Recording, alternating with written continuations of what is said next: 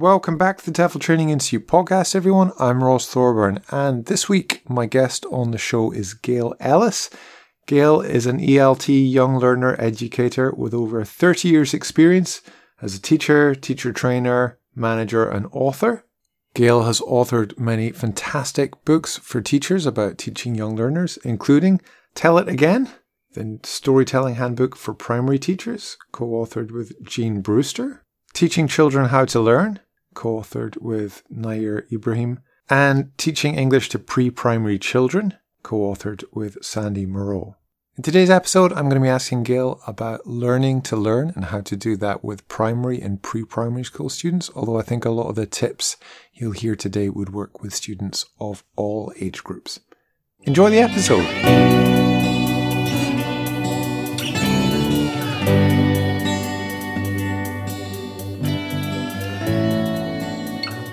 Hi, Gail. Welcome to the podcast. To begin with, can you tell us why is teaching children to learn how to learn something worth spending time on in class. Teachers are obviously already so busy. So, why is this something that's worth investing time in? Well, I think it's worthwhile teachers teaching all students, whatever their age, to learn how to learn because it helps students become more aware of their own learning preferences and of how they learn and that in turn makes them more successful. And I've noticed that with children who are extremely astute at reflecting on their learning, they become much more motivated. They become more curious. They become more active learners obviously it's a long long process. It's not a like today we're going to do learning to learn and, and that's it. It's a lifelong process really. And what you said at the beginning that teachers are really really busy and often um, they may feel that this is one more thing we've got to include in our lessons but it does take some time, and it's really, really important that teachers are very careful about their time management. For example, just the simple strategy of reviewing work at the end of a lesson, it need not take anything more than five minutes, if that. But very often, because of poor time management, teachers run out of time, suddenly the bell goes and the children rush off or, or whatever, or they think, I must just do that extra activity that I planned. And it's not worth it because it's more beneficial for the students to reflect on what they have done and what they have learnt than to move on to another activity or to completely miss out this opportunity to reflect. Great. Now, the first step in learning to learn isn't reflecting, but actually planning. So this is using your plan, do, review model. Can you tell us what should teachers do before an activity that can encourage students to learn how to learn? Well, this is based on the plan, do, review model that I think it provides an excellent structure for integrating learning to learn into lessons. And in fact, the planning stage is also very much to do with reflecting and reviewing. So the planning stage could, for example, include let's just recap on what we did in the last lesson. And that activates children's memories. It also keeps the thread of learning intact from one lesson to the next. It makes it more meaningful. It could also include informing the students or the children this is what we're going to do today. So it's explicit. Learning is explicit. This is what we're going to learn today.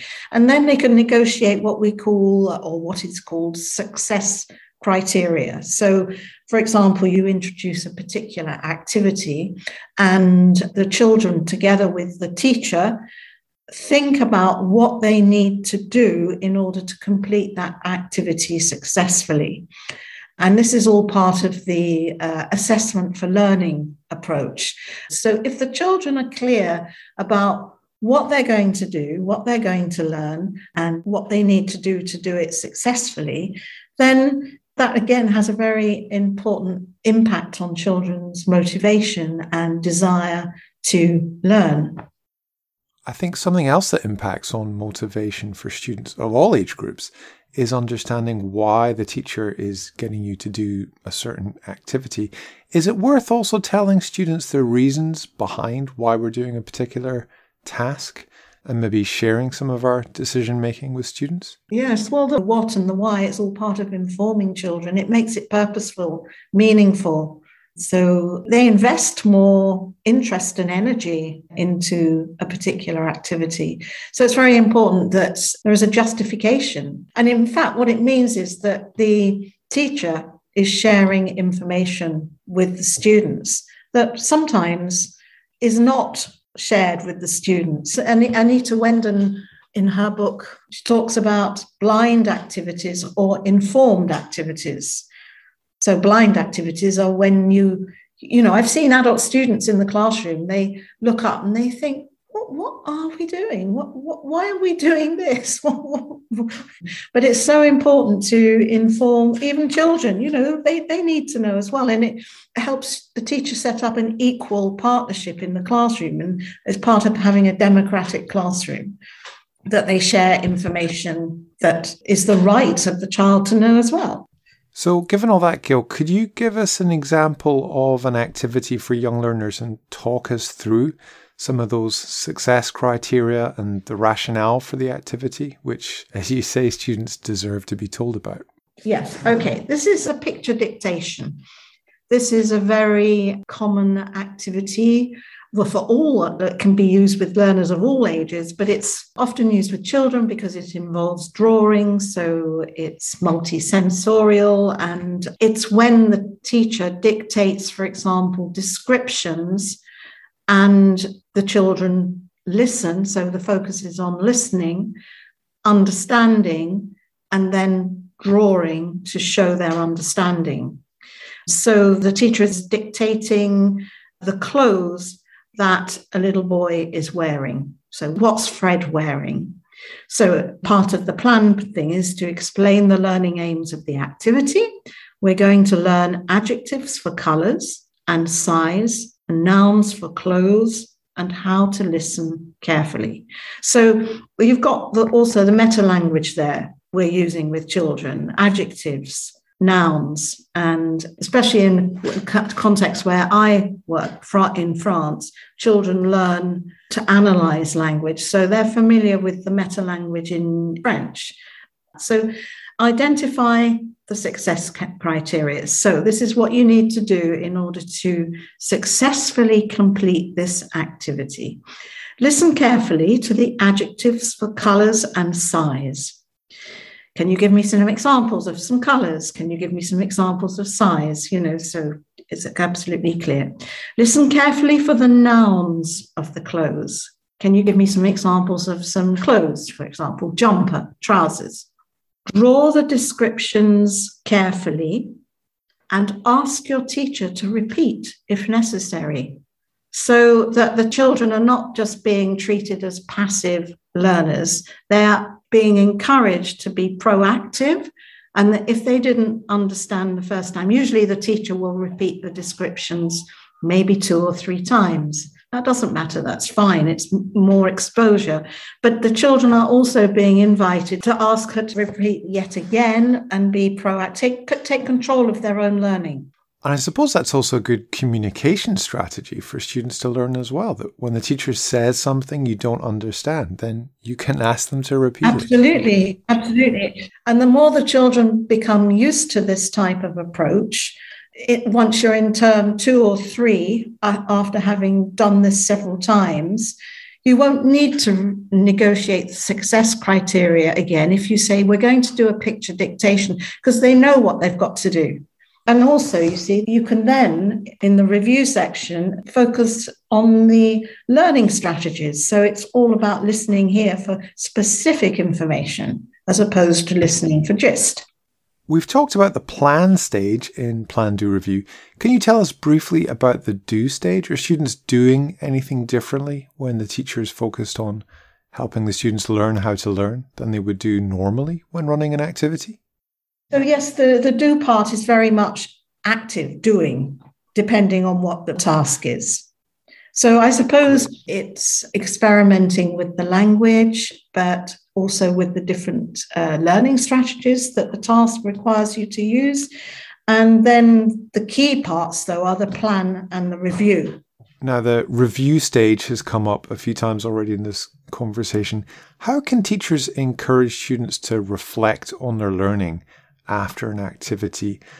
I used to work in a school where we would get students to self assess by ticking these smiley face boxes, but I found that kids usually did this without thinking. So, how can teachers sort of scaffold that self reflection for students so that it becomes meaningful? I think if a teacher always uses the same techniques like smiley faces or thumbs up, it risks becoming mechanical and the children just think oh we've you know we did that yesterday or we've already done that. Here we go again. What's the point in this? Because often in course books you'll get the opportunity for children to review via perhaps smiley faces or some other icon.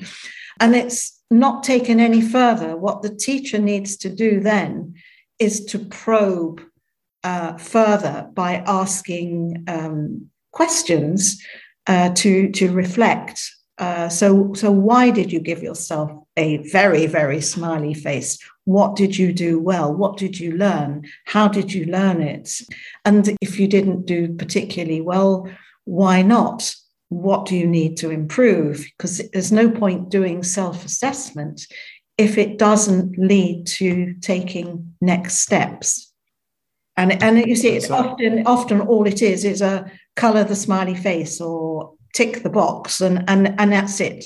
So it's and it does become mechanical. And in teaching children how to learn we've tried to vary the visual aspect of the self-assessment each time so that the icons or the drawings are linked to the theme of the activity. So, with the picture dictation, the children have to colour caps that Fred is wearing. So, three caps. Excellent. I understood all the nouns and adjectives and drew them correctly. So, again, you're, you're, they're justifying why they gave themselves excellent.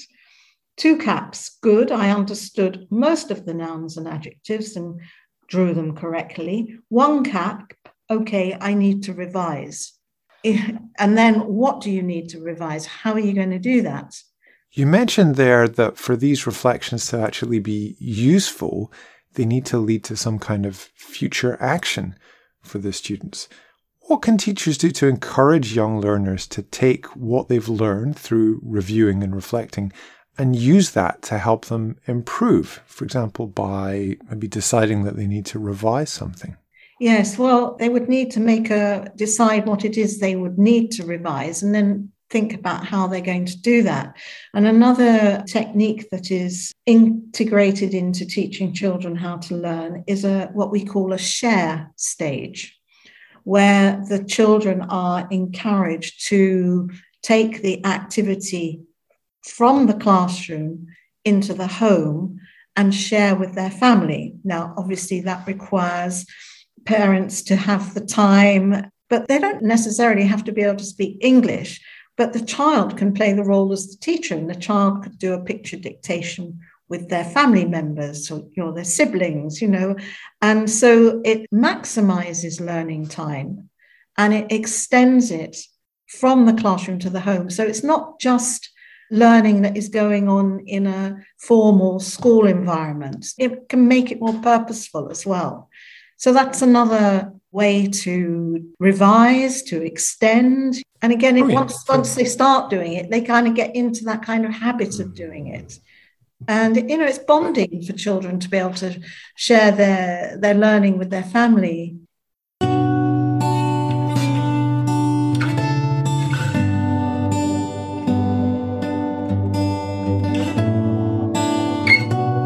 More time, everyone. That was Gail Ellis. For more on this topic from Gail, check out her book, co authored with Nayr Ibrahim, called Teaching Children How to Learn.